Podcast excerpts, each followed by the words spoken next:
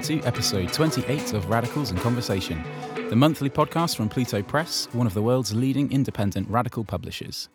It's good to be back in the studio today, and before we get any further, just a quick reminder to you all out there that, as ever, anybody tuning into the show can get a nice 50% off on a number of books on the Pluto website that are relating to the themes of today's episode. All you have to do is go to plutobooks.com forward slash podcast reading and enter the code podcast at the checkout. It's been an interesting couple of months in politics, what with the Democrats' Iowa caucus fiasco and the electoral breakthrough of Sinn Féin in the Irish general election just this past weekend. In the UK, of course, our recent general election has delivered us five more years of Tory rule. The fact that Big Ben did not, in the end, sound a triumphalist chime on Brexit Day hasn't quite been enough to dispel the feeling of despondency that's pervaded among the left since the morning of December 13th. But as the great Joe Hill once said, don't mourn, organise. And we're definitely going to take that message to heart in our discussion today. While Pluto is proudly independent of any political party, it's also fair to say that we were big fans of the Corbyn project, and many of us went out personally canvassing for Labour in 2017 and in 2019 as well. But following its worst defeat since 1935, the party clearly needs to reflect on what went wrong in order to rebuild. With the leadership contest underway at the moment, the big question is what happens next? Joining us today to discuss what went wrong in 2019 and what the Labour Party and our broader movement as well needs to do right in 2020 are James Meadway, former advisor to Shadow Chancellor John McDonnell and former chief economist at the New Economics Foundation, Sam Phillips, a Labour member who's been active in the party since 2016, and Martin Bowman, a Labour and Momentum member and Labour for Green New Deal volunteer who canvassed in London marginals in the 2019 general election, as well as spending two weeks with Labour legends in Broxtowe in Nottingham. So thanks to you all very much for coming on the show. I expect we're going to talk quite a bit today about what actually went wrong, okay, in 2019, but we might also start by talking about what went right as well because there were some positives um, and the mobilization of a lot of grassroots activists, mostly via Momentum, and the development of digital tools and infrastructure like My Campaign Map. They're an obvious example of something that went right. And there were some Labour gains in 2017 that were held in 2019, places like Canterbury, I think, where Labour even actually increased their majority slightly. And I wonder if the effective mobilisation of the activists in the party played a role here. So it might be that things like My Campaign Map um, helped stave off sort of disasters in certain places. But were there any positives that any of you would like to reflect on from the campaign that really stood out? I found the Labour Legends uh, schemes really, really amazing. Um, it seemed that getting people out of cities into the areas that needed them most was one of the things that I think a lot of people would agree maybe needed to happen more during the campaign. I think Labour Legends was one of the parts of the strategy that did that very well, um, being embedded in a place and dedicated to it for two weeks. It was just an incredible sense of community, and I felt extremely welcome by that local party um, and really felt like more people doing that could have boosted things a lot in that area. Mm. Yeah, absolutely. Anyone else? I think yeah, it's the same with that. I think it really was built on 2017. Um, I was in Ealing in 2017, which was Ealing Central Acton, which was a marginal of about 300 seats. And on polling day, I was knocking doors and people were showing up from all over the place that had joined. it wasn't my campaign map, but uh, my nearest marginal, that was it. Um, and they'd come from Oxford or wherever and say, We need, we're going to campaign in the marginal, we're going to win this. And you sat there going, Oh my God, who are all these people? I remember doing door knocking with three people instead of, and we're going out with teams with 10. And then in 2019, the biggest impact was in the Putney when it was 4,000 people on two days before the election. And maybe that was slightly over exaggeration. I was like, I'm sorry, you don't lose an election when you have 4,000 people coming to, to one marginal. But it was that kind of positivity there of grassroots. You don't lose that marginal, I think. Yeah, yeah, I think that might be where the issue is there. Um, and I will say that there were many issues with how the manifesto was presented, but the policies in the manifesto it showed a really modern thinking in the 21st century of left wing politics in Britain. There are many issues that I'm sure we'll discuss with it going forward, but on an individual policy wise, I think some of the best things we've ever done in the Labour Party. I, ooh, I don't entirely agree with that about the, the manifesto in 2019, but but we can come back to what went wrong and where we need to go from here uh, later. The the mobilisation was incredible, really. The, this is obviously something we got right. That you know, just in terms of getting people fired up to go and knock on doors, and, and in, in really by by the time of polling day, like disastrous uh, weather conditions across it seemed like the entire country. I think uh, for much of the day, uh, that that's a really impressive level of mobilisation. The sort of tragedy here is if you if you lose the capacity to do that um, because then we're into like, well, what else does the Labour Party have at that point in time? So, so it is something that, that's important to keep hold of and, and learning the lessons from that and sustaining that kind of at least that sense of how you hold a movement together and how you have a discussion that's constructive and how you get people feeling like they can do something out of this, which ends up being positive next time round. Mm, yeah clearly like you guys were all out there on the doorstep quite a bit. We'll yeah definitely come back to the point about the strengths or weaknesses of the manifesto itself but were there any policies that were in the manifesto that um, particularly resonated with people when you spoke to them about it uh, yeah, absolutely. I mean, the Green Industrial Revolution, I think, was an incredible chance of policies, and people usually responded really well to that across the political spectrum. But the problem was they often hadn't heard of it until you mentioned it on the doorstep. And I think that's a huge learning from the campaign is to really put that front and centre. Mm. I think if the Labour Party are looking for a new issue to kind of unite around, the green industrial revolution is fantastic. And, and one of the other things that people responded very well to, which was kind of linked with that, was the regional manifestos. And I think what was great about that was that it was a very concrete list of policies that people would see in the next five years in their area. But again, it wasn't really in any of the campaign materials that we saw when we were canvassing. I think I shared it on social media and it did phenomenally well. That would have been really nice to have seen um, more of that. Also, just the NHS um, and properly investing in schools and, and hospitals did very well. Yeah, mm. echoing the Green New Deal, Green Industrial Revolution. What mm. a can we decide what it's actually called at this point because we're both using interchangeable yeah. languages quite a lot. And again, what you say, people hadn't heard of it. That did really resonate on there.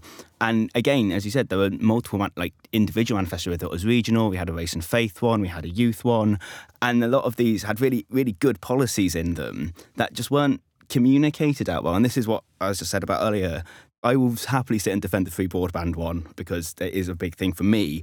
But it was the reason why it wasn't communicated as a national service, as something that can help everybody and connect it with the Green New Deal, connect it with education, connect it with the NHS. And that was my biggest like issue with the manifesto is I was having to knock on doors and having to come up with the links and come up with the connections. And it wasn't like, hey, here's a card that explains them. So mm. what is it down to me as a volunteer, not down to the overall message?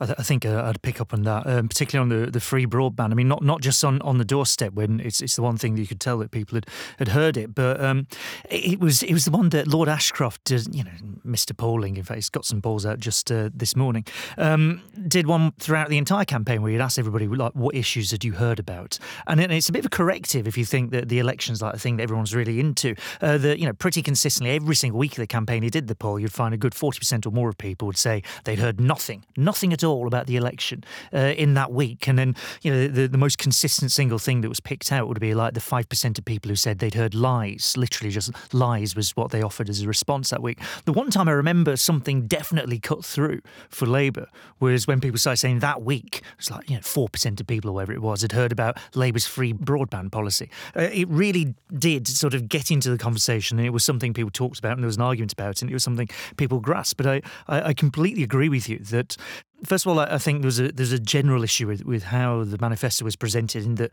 we needed to say more clearly up front where the money's going to come from, to put it a bit crudely. You need to say straight away how this is going to pay for before you get into all the nice things you're going to do. And that was never quite done. It was attached to the broadband policy. There was a sort of tax tweak that was going to make big tech multinationals pay for it, but it was never really properly sort of spelled out and probably a bit late to mix in with the, the policy. That, that was one part of it. But the other bit was like, it, this isn't just a sort of, I mean, it's not bad to say, okay, you save £20 a month or whatever, but it isn't just a sort of retail offer. This should have been built into a big thing about actually, this is part of a Green New Deal or a Green Industrial Revolution. This does mean that more people can work from home for example. That's what it means. That means less commuting time. That means less uh, greenhouse gas emissions. That means you know, this is how you're starting to get towards that target uh, for net zero. It, it, does mean that all these rural areas, all the small towns that we quite rightly have got a concern about now, suddenly you can set up new businesses there and bring some economic life back to these places. That's what this policy means. The person I saw do this really, really well actually was Sam Tarry when he was challenged on Politics Live about the policy after the election. He's newly elected, very good MP for Ilford North. You know, and he, and he put this defence of actually it wasn't just about his free stuff, it's a big vision thing. And that I think is quite a lesson as well that we're not just here to give people free stuff because it's nice. We're here to say, look, we could live in a different world and this is what it could look like and this is how you can be a part of it. So I, I do like the, the free broadband offer. I think it, you could make that work well as a sort of centrepiece of what the economy is going to look like uh, under a Labour government. We're definitely going to get more into this uh, question of the coherence of the narrative and how everything was framed in the communication strategy, because it's a huge plank of where things went a bit wrong. But just to circle back briefly to the actual canvassing itself, there were huge numbers of activists out in the street in the, the London marginals, right? Um, I was out in Kensington on a weekday sort of lunchtime, um, and there was easily 40 people showed up for that which is really impressive. But I think The Guardian published an article based on a leaked internal Labour Party report about the on the ground campaign just earlier this week, which suggests that the operation was ineffective, partly because there weren't enough campaign materials or they were kind of poorly prepared, and also just that people weren't in the right bits of the country. So London marginal seats had this kind of surfeit of campaigners, but the further away you get, it's kind of not really the case. It was kind of understaffed as a sort of secondary point to that, I guess, is it problematic that when people did encounter activists on the street, they were bussed in from London in these kind of regions around the country? Is there still a danger that that could have been perceived as another example of the metropolitan elite coming to people and telling them how to vote? From Broxtowe, I never had that um, said to me explicitly on I'm the glad, doorstep, yeah. which is good. Uh, but, you know, it's difficult to know what's on people's minds. I, I do feel like in 2017, almost we were too defensive uh, because there was an expectation that, of, of doing so badly. And I think this election, there was a sense of, well, last time we caught up so much and was that because of canvassing? Maybe it was. And seeing all the huge numbers on the streets in 2019 compared made you think, well, this same effect is going to happen, but even bigger. And I think the mistake was getting maybe too swept away in that and becoming the opposite problem of being too offensive in the seats that we were going for. You know, you probably saw 300 people an evening in, in Westminster, which was quite a challenging seat to get, particularly with the Lib Dems, but less going to what we thought were safer, uh, sort of more in the bag seats, like like Barnet, which we ended up not winning, which I think was, you know, a tragedy. So yeah, I think that's definitely one lesson to learn. And I don't know where the polling could have come from to to tell us to be more defensive. But yeah. Well, the, the I mean, Yeah. the, for, I'm on this. Uh, I was asked to come and sit in this sort of commission that Ed Miliband and, and Lucy Powell and a few other people have set up on basically uh, what went wrong. And, and I suspect, I mean, the, the final report of it is due out in a month, about six weeks or so. Um, but I suspect a large part of it is going to end up talking about these sort of the bits you don't really see, the kind of organisational structure uh, and the use of polling internally and that sort of thing. Like it was possible to see because we do have pretty sophisticated polling techniques now. I always say sort of trust no polls. You don't have to take a poll as like this is definitely what's going to happen, but you got to take the information and use it. And you could dig out uh, MRP polling, for example, that would give you a pretty clear indicator of like where the problem seats were, and you could find that fairly early on. And that should have been an indicator early on that we should be more defensive in our approach in, in some of these seats and start to think about how you shore some of them up. But also, I think there's there's a degree of, of we were blinded by the light of 2017 to, to some extent, and they looked like net you gained a lot of seats. In fact, Labour did gain a lot of seats net. Uh, we actually lost a few places, which Mansfield is the one that always sticks in my head. Uh, lost to the Tories. It's a seat in the you know the sort of Nottinghamshire, it's that kind of direction. It's sort of former mining, all that sort of classic Labour heartland. Uh, voted Labour since the year dot, swung to Tories this time. Now, the problems in these places are that for many years the Labour vote has been uh, uh, shrinking away. You know, you can go to pretty much any of these seats, and some of them wobble around a little bit more than they're given credit for. But mostly, it's like uh, a continual decline in the Labour vote until finally the Tories win it. But there are a few like that in 2017. And that should have been clanging some alarm bells about what might be the problems in 2019. And I don't think it, it quite clanged enough for us to be able to sort of move rapidly to, to try and compensate for that. But I think there's a wider issue about the use of data uh, and polling in the Labour Party. I think a lot of the times it's quite hard to put your finger on what, what precisely is going wrong here. But a lot of times I think we're not making effective use of some of the canvassing returns, for example. A lot of the time I think we're not quite gelling that with what the polling is telling you. And then there are other sort of bigger data methods you can use. You can go out and try and you know, pay Experian or whoever for, for kind of access to their data banks. Uh, It, it, to me, it feels like it was never quite gelling properly in 2019. I think in 2017 we, we got it right, perhaps maybe it was more by accident design, but for whatever reason it kind of came through okay. This time round, I don't think it was gelling properly, so I think there's a bit of a story there. Well, you've touched on one thing there, which is this longer term decline or waning of enthusiasm for voting Labour in the sort of so called traditional sort of heartlands. So we'll come back to that. But yeah, there was clearly a number of things that hurt Labour this time round. Uh, Anti Semitism being one, the drifting position on Brexit, the lack of a coherent narrative or prioritisation, I suppose, emerging from the manifesto, and Corbyn himself. Uh, does anything stand out as being of primary importance, or was it this array of things? I think it was an array of things. I think blaming it on Brexit is naive and, and to exonerate Corbyn and the faults that he brought as leader.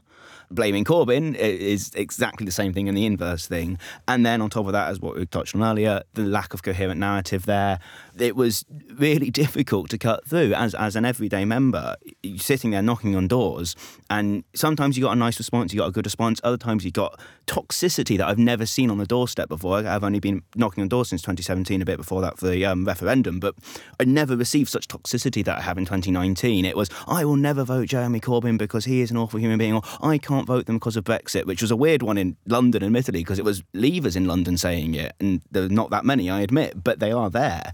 Just everything had been hyped up to 11, and I was um, campaigning Battersea, which obviously was a marginal and you had people in there saying, I'm only going to vote Lib Dems because they're both as bad as each other. And you're like, but if you really hate the Tories because you hate Brexit, this is a marginal. The Lib Dem, because of first past the post, there is a level of tactical voting in here, and they just were flat out refusing. And it's really difficult to ever cut through, as you were saying, ever cut through as just an everyday member and being the ones that forces the narrative if there isn't an overall narrative, an overall cohesion, an overall idea from the top of there, and good material and good campaigning tactics in there, it's just, just really, really difficult.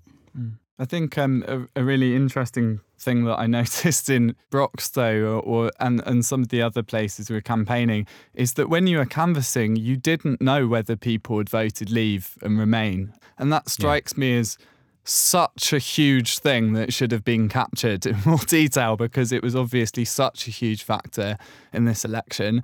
And you were kind of starting from scratch every conversation you had in feeling out whether someone was a Leaver or a Remainer. And there were completely different approaches that should have been taken to those different mm. people. They have different concerns. I've met sort of three broad groups of people, I think, on the doorstep. One was the for want of a better phrase, the Remainer dads, who were usually the kind of um, middle aged, uh, more centrist leaning, very strong Remain identity, who just um, clearly had just years of reading The Guardian and being ground down into hatred of Labour's position, still hadn't forgiven for the referendum. You had a surprising number of people, even I met a lot of Remainer voters who still wanted Brexit done. And it was more of a out of a sort of nihilism of just like, we want this thing over with. And they perceived that that slogan as I think I saw an article that was saying um, people wanted to vote politics away, and that really resonated with my experience on the doorstep. Boris wasn't really promising anything. He was just promising to get it over with so people could go mm. back to their life. And I think that resonated with people who just hated everyone.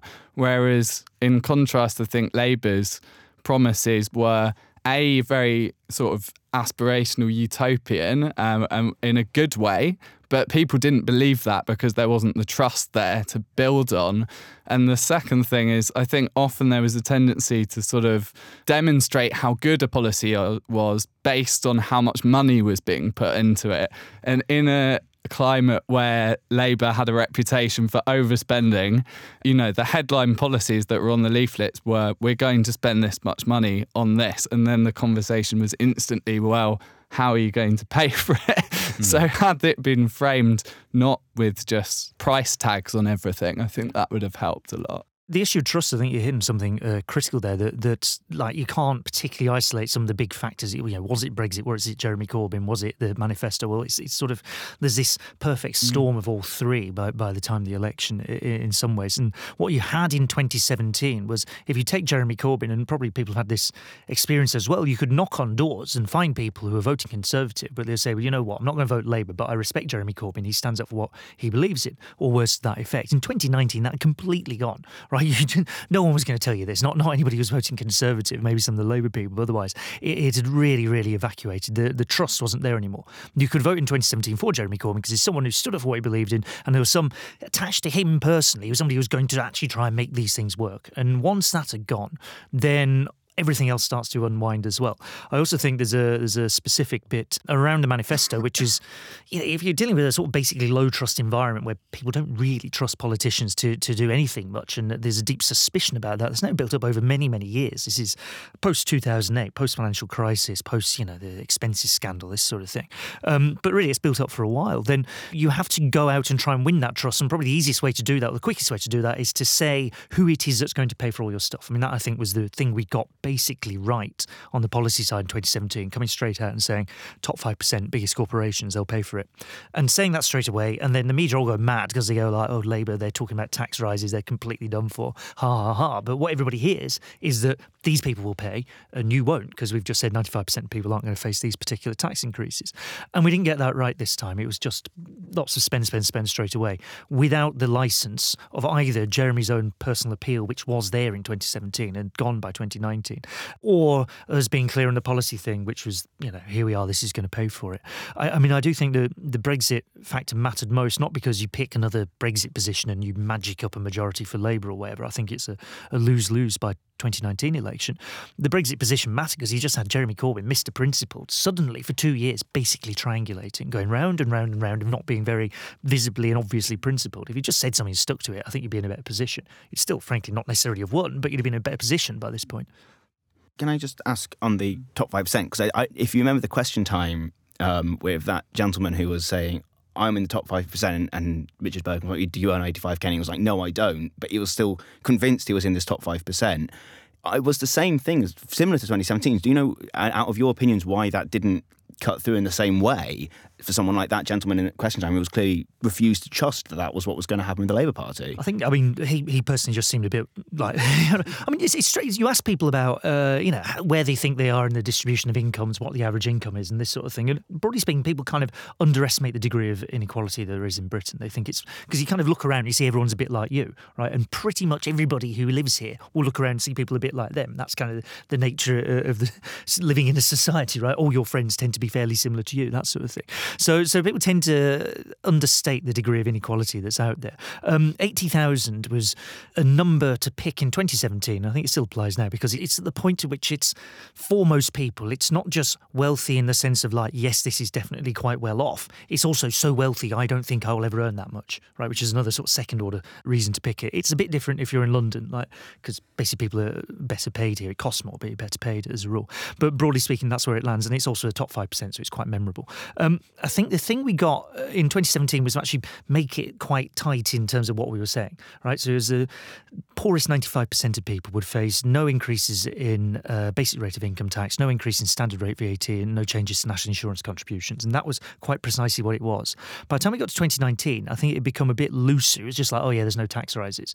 And that's like, hang on, there's going to be, you know, you can pick out bits and pieces that are definitely going to involve potentially some tax rises. And there was lots and lots of uh, running around uh, trying to do that. The one that leaps out is the one that we, we got away with, frankly, in, in 2017 uh, and didn't in 2019, which is the getting rid of married uh, couples allowance, which is basically, if you're a basic rate taxpayer and you and your partner are on basic rate or, or not even basic rate, then you get, it works out as about £120 a year as relief on income tax, um, which is, you know, it, it's like, it's kind of, why have you got a policy where basically if you're married uh, and you're not very well off, here's £120, why not just give everybody who's not well off £120, right? It's just, it doesn't entirely make sense. Why is this particular legal document going to give you this money? So there's a sort of in principle case against it. The trouble is, in practice, it's basically you saying, well, now you're a basic rate taxpayer and your tax is going to go up. And suddenly it's run coach and horses through your claim that you're not going to face any tax rises. It's a whole bunch of people are, and this did get picked up by the press this time. So I think there was a there was a, it wasn't as tightly organised. And one of the things that was there in the 2017 manifesto and didn't get picked up on did get picked up on this time round, and, and we got we got done for it. That that kind of credibility of the claim uh, wasn't there in the same way. Mm, that came up definitely on the doorstep. Absolutely one thing that we've, Martin, I think you mentioned it actually, which I had written down, um, how Get Brexit Done sort of uh, resonated um, on an emotional level, I guess, with people, even people who were just sick and weren't necessarily going to vote Tory, but were just sick of politics. And it sort of resonated in a way that for the many, not the few, didn't, certainly by 2019. Does this tell us that policy detail is perhaps less important than the communication strategy with which those policies are delivered? It was a, definitely a, a, simple message, and you had people repeat it verbatim to you on the doorstep. I think that there was this successful communication that nothing else could happen until Brexit was done. And I, I had that quite a few times with Leave voters who had voted Labour previously and were saying, you know, I'll come back to Labour afterwards, but I want Brexit done. And you'd say about climate change, you'd say about things that they cared about, but they'd say, we'll get to that after Brexit. And I think the, the media played into that on both sides, to be honest, um, of the Remain Leave divide, because it was all that was talked about in the press. So I think you could easily get the sense that it was the only issue, that, and that it wouldn't go away from the, the pages of the newspapers until it was over and done with. And people were almost just sick of reading about it every day. They wanted to read about something else. Um, and I think that comes back to one of the things that we're going to tackle later, which is the media. I think on both sides you had uh, you had nobody really advocating for Labour in the mainstream press, as I think it, it, the Guardian uh, and the sides that would have traditionally been more Labour were just hammering Labour relentlessly from a Remain stance. The rest of the press was hammering them from a Leave stance and nobody was giving anywhere near the amount of airwaves to the other issues. And I think that just contributed to the fact that this was a Brexit election. I think that wasn't a natural thing. It it was something that was actively cultivated by the press to a certain extent. I fully agree with everything that was just said. I think there's a lot of times in the media where they were trying to find someone, quote unquote, to fix everything. And I think that was part of the issue, whereas it was Boris Johnson will fix Brexit by getting it done. Or the, the, the fake one is, why can't Jeremy Corbyn just press the magic button to stop Brexit? Eh, that doesn't exist. Those type of things don't exist. And yet, on every part of the media, it was what was expecting. And I'll get onto this if we go into the future about what happens next, because I think we, it's going to come up again. Is people are expecting a leader, they're expecting someone to sit there and fix everything, and it's just not going to happen and whether it's the 24 hour news cycle whether it's social media i think you can debate for hours on it but at some point there needs to be a genuine discussion that you can't just present something with a magic button and a magic fix is just going to fix everything until the conservatives come out with the slogan which is we're going to fix everything and get brexit done and then as we all know, that's not true. We know that there's going to be another six years of trade deals, seven years of trade deals, and that was maybe mentioned twice in the debate. And that's really, I never understood why we didn't hammer that point home where the Get Brexit Done slogan is just a lie. It, there's so much more to it than what the Conservatives are offering. I see the point about communications. I think there's there's a bit of a tendency post election to go well, and this is always a bit there on the left. There's sort of variants of it even before uh, Jeremy was elected leader in, in 2015, which is roughly you know all our policies really good. We just have to talk about it a bit better. And the the problem there is that you're, you're detaching policy from the communications of policy. And and actually, if you want to get it right, you have to sort of do the two together. Get Brexit done is a very very clear communication of a specific policy, which is that we will leave the EU on the 31st of January, as in fact is now happen. But Boris Johnson's just got a big win out of this because he's done this. Now, we all know that in practice, this is now going to be mad disputes and rows and God knows what else with the EU, with the US, with everybody else you're trying to sign a trade deal with for goodness knows how. Well, we know until 31st of December this year, right? That's that's at the minute the, the timing for, for at least one of those trade deals. But it is changed in how people are going to approach this. And there's need to get into some of the policy detail that if you just have Brexit as a sort of existential question, it isn't there in quite, quite the same way. I mean, Donald Trump does this. Uh, you know, uh, if you say, I'm going to build a wall and Mexico's going to pay for it, that is quite a clear communication of absolutely awful policy that you, got, you can't really implement. It isn't going to happen, but it is a policy, and you've said who's going to pay for it, and there you go. There's your communication of the thing, and it, it's like, and it's a similar sort of mechanism, uh, and we, we we need to find things that work like that. So it's not just here's a policy and let's try and be a bit more slick in the communications. It's like how do you get the policy and communications to, to work together? We were talking about the broadband thing earlier. Like probably the communications that should have been more like this is going to be about getting our smaller towns, our rural areas back into the national community. We want development in these places. Look at the example of Cornwall, where they've had you know subsidised broadband, very fast broadband, fastest growing tech sector outside of London. You know, you can give examples, and that's what your communication starts to look like when it attaches to a policy. And I know we're going to talk a bit, you know, when we move on to it, we'll talk about the future. And I think there's a bit of a danger here where we start to think, oh, if only we could do a bit better communications, because it's also it's underplaying some of the decent comms we did in fact do over the last few years. I don't want to like you know got lots of things wrong, but actually quite often we did get some of the com stuff really really right, and and we shouldn't forget that. Mm. Was there anything that you would have liked to have seen prioritised more in the the campaign or in the in the manifesto? National Education Service, I think, would be something that didn't really cut through as much as it maybe should have done because it was a really good idea and a good set of policy, but it was kind of a bit esoteric and out there. It was just, oh, we're going to make a National Education Service.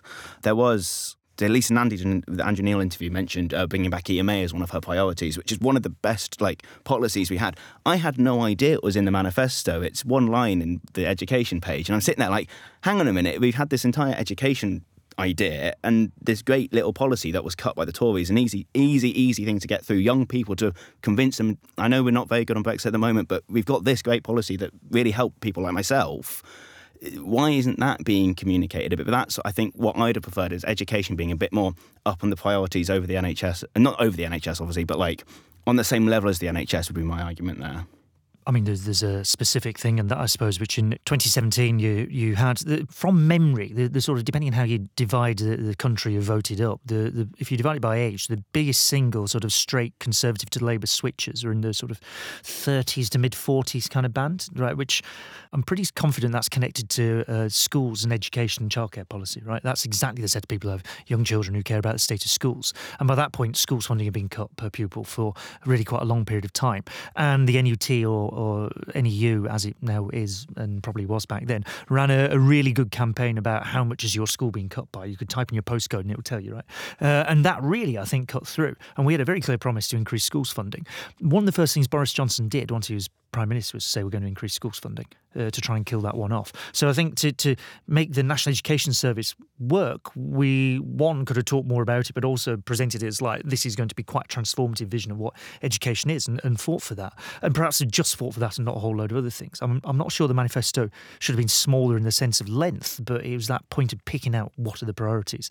Uh, I, I, do think we should have led very early on with the tax increases. Uh, I don't think we should have said, let's change the, the fiscal rules that we're using so we can massively increase the amount of money we're spending on, you know, infrastructure and that sort of thing. I think there were policies in there that we didn't make enough of. My my personal inclination is that more on the sort of giving people a sense of ownership, giving workers shares in companies, giving people something they can have that's theirs, like decentralising that sort of stuff. We could have done a lot, lot more with that because I think undercuts a lot of like the Tory sort of rhetoric around what we want to do, uh, and that I think is is probably our best line to, to take out of out of all of this is much more of that you know alternative models of ownership. If people remember uh, the document from 2017, like building up this sort of sense of what's Labour. It's not Labour's going to turn up and just give you nice things. It's going to empower you so that you can do something where you you live, you're going to have something. It's going to be yours.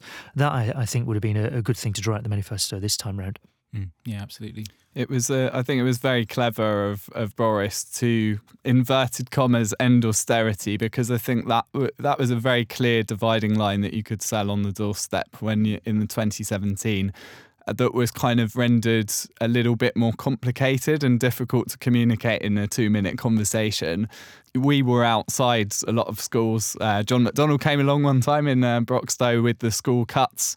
Uh, leaflets that you're talking about, and it that was really popular. I do wonder. I I often got bogged down into uh, conversations, for instance, with the NHS leaflets, which were mainly uh, future claims about Boris's intentions with selling off the NHS to Trump. And I think in a in a political climate where there is such cynicism of politicians and nobody knows who to trust, having hypothetical claims about someone's future intentions was perhaps a bad move because it just got into a a debate of who do you trust about the future. And I think those school cuts actually campaigns from 2017 were great because what you were saying is you weren't talking about hypothetical things or trust. You were talking about stone cold facts of what were the levels of historical funding. And I think a really strong framing of this that I found on the doorstep was that you've had 10 years of evidence of what the Tories will do.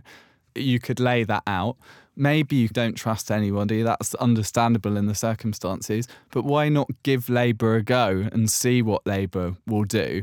And, you know, follow that up with very clear comparisons of, of kind of funding between the two. I think that would have, yeah, put us on more solid ground, perhaps. I mean, that you, you could imagine a sort of different campaign that, that's, that's much more defensive in that sense, right? So you're saying, look at their dreadful record for 10 years. Here are the fairly limited things we're going to do to correct that. There may be other stuff you want to do as well, but these are the things we're going to lead on. And you could have perhaps structured an entire campaign around the NHS. Now, what happened in this is that we ended up talking about the NHS probably for the last two weeks or so, maybe a bit longer than that. I mean, the stuff, the the secret trade deals, uh, was was really really good. You know, that was a good thing to bring out. It was a good theatrical moment. It sort of captured the attention. Of course, you then had this dreadful business of of almost anything Labour said was sort of subject to this instant excessive disbelief. Well, of course, it's not really saying that. Well, it is in black and white, literally saying that, for example, U.S. health companies and pharmaceutical companies want full and unfettered access to NHS data. Thank you very much. Like they are going to give this stuff away. In fact, they are already giving this away. If you see some of the, the deals that have been signed with uh, some of the, the big tech companies, um, so you could run a, a, sort of defensive campaign about we are here to save the NHS. This is what we're going to do. That's kind of Labour's place of safety. I feel this is like you, you know, you, when you, push comes to shove, you're going to talk about the NHS because it's one thing everybody trusts Labour on more than the Tories, come what may. Uh, so you talk about that, and you could do something around that, and you could structure a campaign around that. It, it would be different to the, the campaign we tried to run run, which was quite an expansive, you know, here's a whole load of things about the Green New Deal and everything's going to look different. Uh, but without that trust, it's hard to get people to, to sign up to any of these things hindsight, not really hindsight, because it only happened last week, um, and I'm not an expert on Irish politics, I'll say that clearly here. but you look at the rise of the left in Ireland and the um, Spanish elections and how the Green Party in Germany are doing well, and a lot of their big thing is housing and rental things. I think the one policy I remember about renting is that will, that Labour will let you have pets if you're a renter, which is actually isn't a bad policy. But if that's the only thing you've got, when so many people in this country are in renting now and cannot see a way, personally, my generation who cannot see a way. Yes, we're usually all voting Labour anyway, but again, the 30 to 40 year olds who have kids that are sitting there renting in London, sitting there renting in other cities, they surely want to care that they know that their kids are going to be able to have a house one day. And I think, I don't think housing was really and rental property and tenancy and all that sort of stuff wasn't really discussed all that much within 2019. Mm. Just to bring that really quickly back to the issues of trust, I feel like if we think about the sort of 30 to 50 demographic of, of sort of slight middle aged voters who maybe Labour lost more this election, I think the the narrative of populism really cut through. And you know, the Guardian pushed a huge series of editorials about um, populism. I think they sort of did everything except name Corbyn, really. But he was almost like a ghost behind all these articles as the target, I felt. Basically, the sort of horseshoe theory of saying that the, the right of Trump and so on are the same as Corbyn and Sanders. And I think when it got to the point where Boris was promising lots of spending too, it suddenly changed the meaning of Labour spending policies to being a populist just say you'll do whatever people want to get into power without realism. And I think to that demographic of people, it perhaps played that way of these people are both unrealistic. I'm going to go for Lib Dem or somebody more fiscally conservative. And part of the way of countering that, hopefully in the future, is maybe going back to basics and explaining why things like Keynesian economics work because I think we're still making up, I think, for the mistakes of Labour in, say, 2010 who didn't articulate a clear alternative to austerity. And people still think, well, if you go on a spending spree, you're going to have to pay for it in austerity mm. later on. Yeah. So we're running a little bit out of time. So I want to bring us up to the present because obviously at the moment we're in the middle of this uh, leadership contest. Um, as we're recording, Keir Starmer, Rebecca Long Bailey, Lisa Nandy, and Emily Thornberry. Yeah, they're all still in the race, aren't they? So we've been talking a lot about credibility. We've been talking a lot about trustworthiness. Do you, any of the candidates seem particularly credible? Who should be? It's the million dollar question. Who should be the next leader?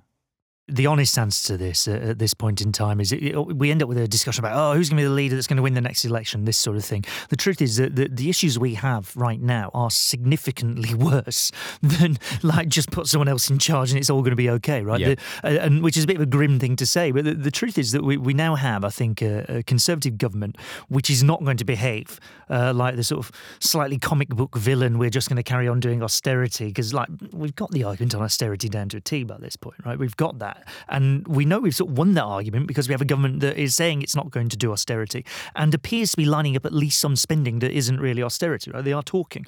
Now, they may end up not uh, supplying this funding, and if they don't, then we'll we'll take them to the cleaners over it. I mean, that's a that's a political gift for us in that sense, but they're not doing the kind of traditional Tory Thatcherite thing. I think they are going to be interventionist in the in the fairly sort of limited sense, but enough to sort of break with, with the routine. And this is a challenge for, for, what the left is doing, and it's a bit more of a challenge than like put someone credible up and revert to. I mean, there's, there's a bit of the party that says revert to some point in the mid 1990s and it'll all be good again. I mean, it's just like you know, it's 20 years ago. The world has moved on, and it's world moved on in ways which are both bad for the 1990s Labour offer and not great for a 2019 Labour offer, as it turns out. And we have to take account of that. So, so at this point in time, I think we need a we need a bigger conversation than just like change whoever's in charge, right? And we need a, a proper understanding of what, what, happened over 2017 and what happened in 2019, and, and, and how British society has changed, and, and how if you're a socialist right now in Britain in 2020, what you need to say to people so that you can plausibly uh, create a government uh, in a few years' time.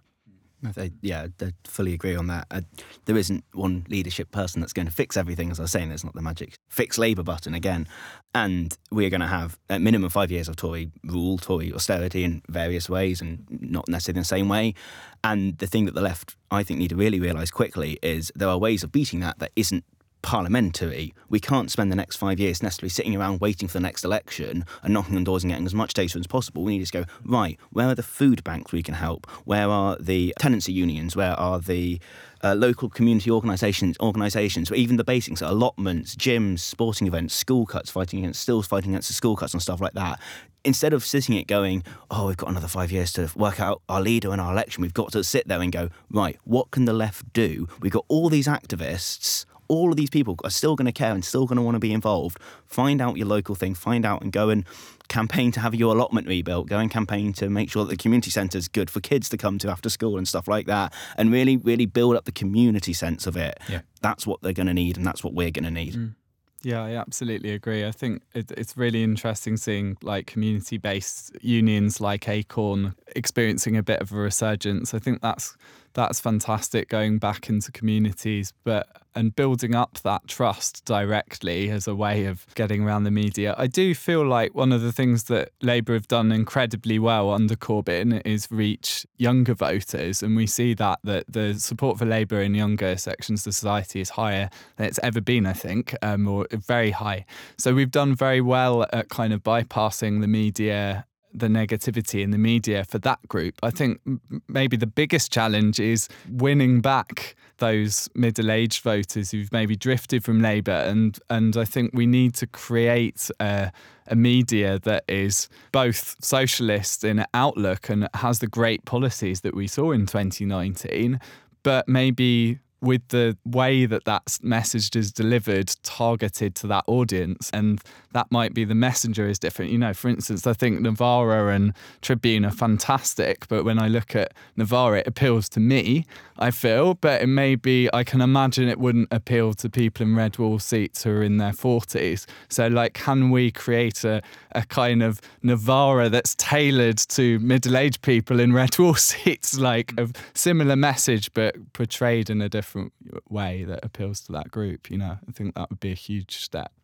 I mean, you, you can argue that there are already bits of the media that are like that, mm. but they, they don't come from our like political tradition, right? So, mm. so, there is, you know, you can listen to talk radio or something. It's kind of, it's got that kind of audience. But, but uh, I think it's absolutely right, and that's a much better answer than the one I gave, which is that like, there's no point sitting around for five years. Like we've got to go. 580,000 members of the Labour Party. Goodness knows how many people are active in lots and lots of different ways. Can we get out into every single community that we can get into? Can we set up different media outlets? Can we actually build something on the ground for this now, basically nearly five year period that we're, we're almost certainly going to be stuck with? And that will put us in a position uh, to win the election. But more than that, that, this is also the way in which you stop a Conservative government, which, all right, they're going to end austerity. All right, it's going to be some bits of austerity they end, some bits they aren't going to end. They've just deported a, a bunch of people despite a, a, Court of Appeal order saying you can't do this, it's actually kind of illegal. These are the sort of battles that are going to have to be fought, and that is going to be a much easier fight if we're there, you know, in local communities, building stuff and recognise, identify as people who are able to do this.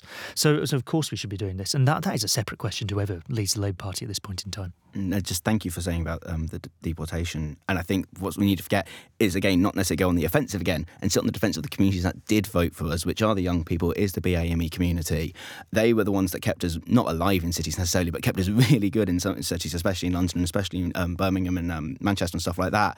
And to make sure that the Labour Party as a group is saying, no, we do not accept your deportations. We are there for these communities. We are there for these people. And so it's it is a bit of that balancing act and not so not to mention Lord Ashcroft, Mr. Polling, and what was saying some of the focus groups then. I'm not a big fan of focus together, but some of the stuff that was coming out of the focus groups was absolutely vile. It was racist, it was sexist, it was homophobic, it was transphobic. And I'm sitting there, people going, oh, it's really grim reading, but Labour must listen to these. And I'm thinking, we can listen to them, but we need to sit there and go, well, no, we don't, we don't agree with that. And here are the reasons why immigration is great. Here are the reasons why we need a Green New Deal. Here are the reasons why promoting um, sexuality and genders in all, diff- all different formats and really a positive message and not just sit there and that. So I think making sure that we are in those communities and defending the communities that really kept us kept us alive into, as you correctly said, this could get worse, and that's a really mm. scary thought. Mm. Well, it probably will get worse. Yeah. There you go. So, it's like, what else do you expect? Um, I mean, let, us let, see where we end up at least. But the, the, no, I think you're right in that. And it's also, look, you can put it in electoral terms if you want. What is the coalition that wins? Labour anything approaching a majority next time round. You are not going to get there if you spent the four or five years sort of bending yourself around a, an imagined vote or a set of people that exist in some parts of the country because you think, okay, well, now we have to be a little bit, you know, less anti-racist than we were. It's back to controls and immigration mugs and all the rest of it. If we do that, there will be a load of people who don't vote for us and they'll go somewhere else so they won't vote at all. That is the bind that we're in. But also, if you think through what those red wall seats are like, like, like lots and lots of other places, there are young voters voters there. There is a sort of long term demographic argument that lots of young voters move out to some of these places, right? So they're becoming kind of older. And there's a correlation in 2019 between increasingly aged parts of the country and increasing swings to, to the Conservatives. And there's all sorts of things going on there. I don't think it's a, a, function of age directly. But there is a coalition that we have to build in all of these constituencies. And that starts from the people who are voting for us, and we build outwards. We don't sort of try and park people and then say, oh, well, we'll go and find some others and hope for the best. It's like you build from where you're strong. You don't build from where you're weak, obviously. And it was strong at the minute. Our new heartlands are major cities, the larger towns. That's where we can build from. And if we can start from that and think about the politics that then reaches people across the rest of the country and how we get there, then maybe we're in with a shout. If it's just, well, you know, we've got to go and listen and look a bit less like, I, I don't know what when people say this, I, I kind of quite understand where they're trying to get to with some of the, these things. You know, what, what, do you actually want to say? Is it just controls and immigration mugs or what? You know, it, it's then potentially we can start to, to assemble a coalition that, that wins next time round. But I don't think there's any other route other than through exactly as you say, starting where you're strong and trying to win arguments rather than just sort of ducking them or conceding them. I think a really good example that we should all be looking at on the left is Bernie Sanders in the primaries. The really impacting um, image of the meatpackers in Iowa, who are all, um, I think, Latino. I might be wrong on that. I can't quite remember. But a really inspiring image of people that don't necessarily fit what people think as the American way, all sitting there voting for Sanders. And if we can connect that coalition again, like Sanders has, and, and we follow, not exactly because there is obviously a lot of differences in politics, but kind of learn from that and learn from what he's saying and how he's building that coalition, I think we can do something it's not necessarily going to be the worst thing ever. It's just it can be a good starting point of how we can say, right, where do we go from here? And here's a good place to learn. I think the flip side of that is that uh, obviously we've had a bit of a sort of small run of what um, Sanders versus Trump might look like. And Sanders is, I think, a stronger media performer than Corbyn, for instance, and they're doing incredible work. But I think they could be vulnerable to some of the same kinds of attacks over here. Um, we know that right wing movements are kind of learning from each other overseas. Uh, they're talking with each other. So trying to pass on as many of the lessons from the UK to the kind of Sanders team, I think, super important. It's I, I think going back to the the migration issue, I think it's interesting how kind of uh, Brexit has become a bit of a proxy issue for migration, um, cultural issues, and I think uh, it's interesting this debate around progressive patriotism that's come up. For me, I find it immensely ironic that uh, Boris has sort of fashioned himself as this kind of Churchill figure in the same way that Trump has harks back to this kind of idealized 1950s America. I think Boris harks back to the idealized kind of World War II, World War spirit. He models himself on Churchill. And I do wonder whether there's a route for the left in kind of reclaiming that space through actually saying that persecution of minorities was what we were fighting in World War II. And that's exactly what people like Trump and Boris embody. And linking that to climate change is we face more and more migration from climate breakdown. That's only going to fuel a further descent into this narrow minded nationalism, keep migrants out, protect your own in an increasingly chaotic field. So if you can present yourself as, you know, this is going back to a, a, proud British tradition of opposing fascism, embracing minorities and social inclusion. And the way to do that is to kind of come together and tackle climate change to stop that situation worsening. I think that could be a really interesting kind of narrative to knit things together. Fantastic. I mean, we could continue talking about this all day, but sadly it is six and we're going to get kicked out. So um, I want to thank you all again for a really interesting discussion, actually. And so hopefully there's a lot there for everyone to take away and then get active and get out there again. The final reminder to listeners they can get an exclusive 50% off on a number of books published by Pluto that relate to today's discussion. That's all via Pluto's website, which is www.plutobooks.com forward slash podcast reading. Uh, you can use the coupon code podcast at the checkout to get that discount. And if you've enjoyed this conversation, then do leave us a review and tell your friends, family, and colleagues. Share the link with them to the show, and you can subscribe via your platform of choice.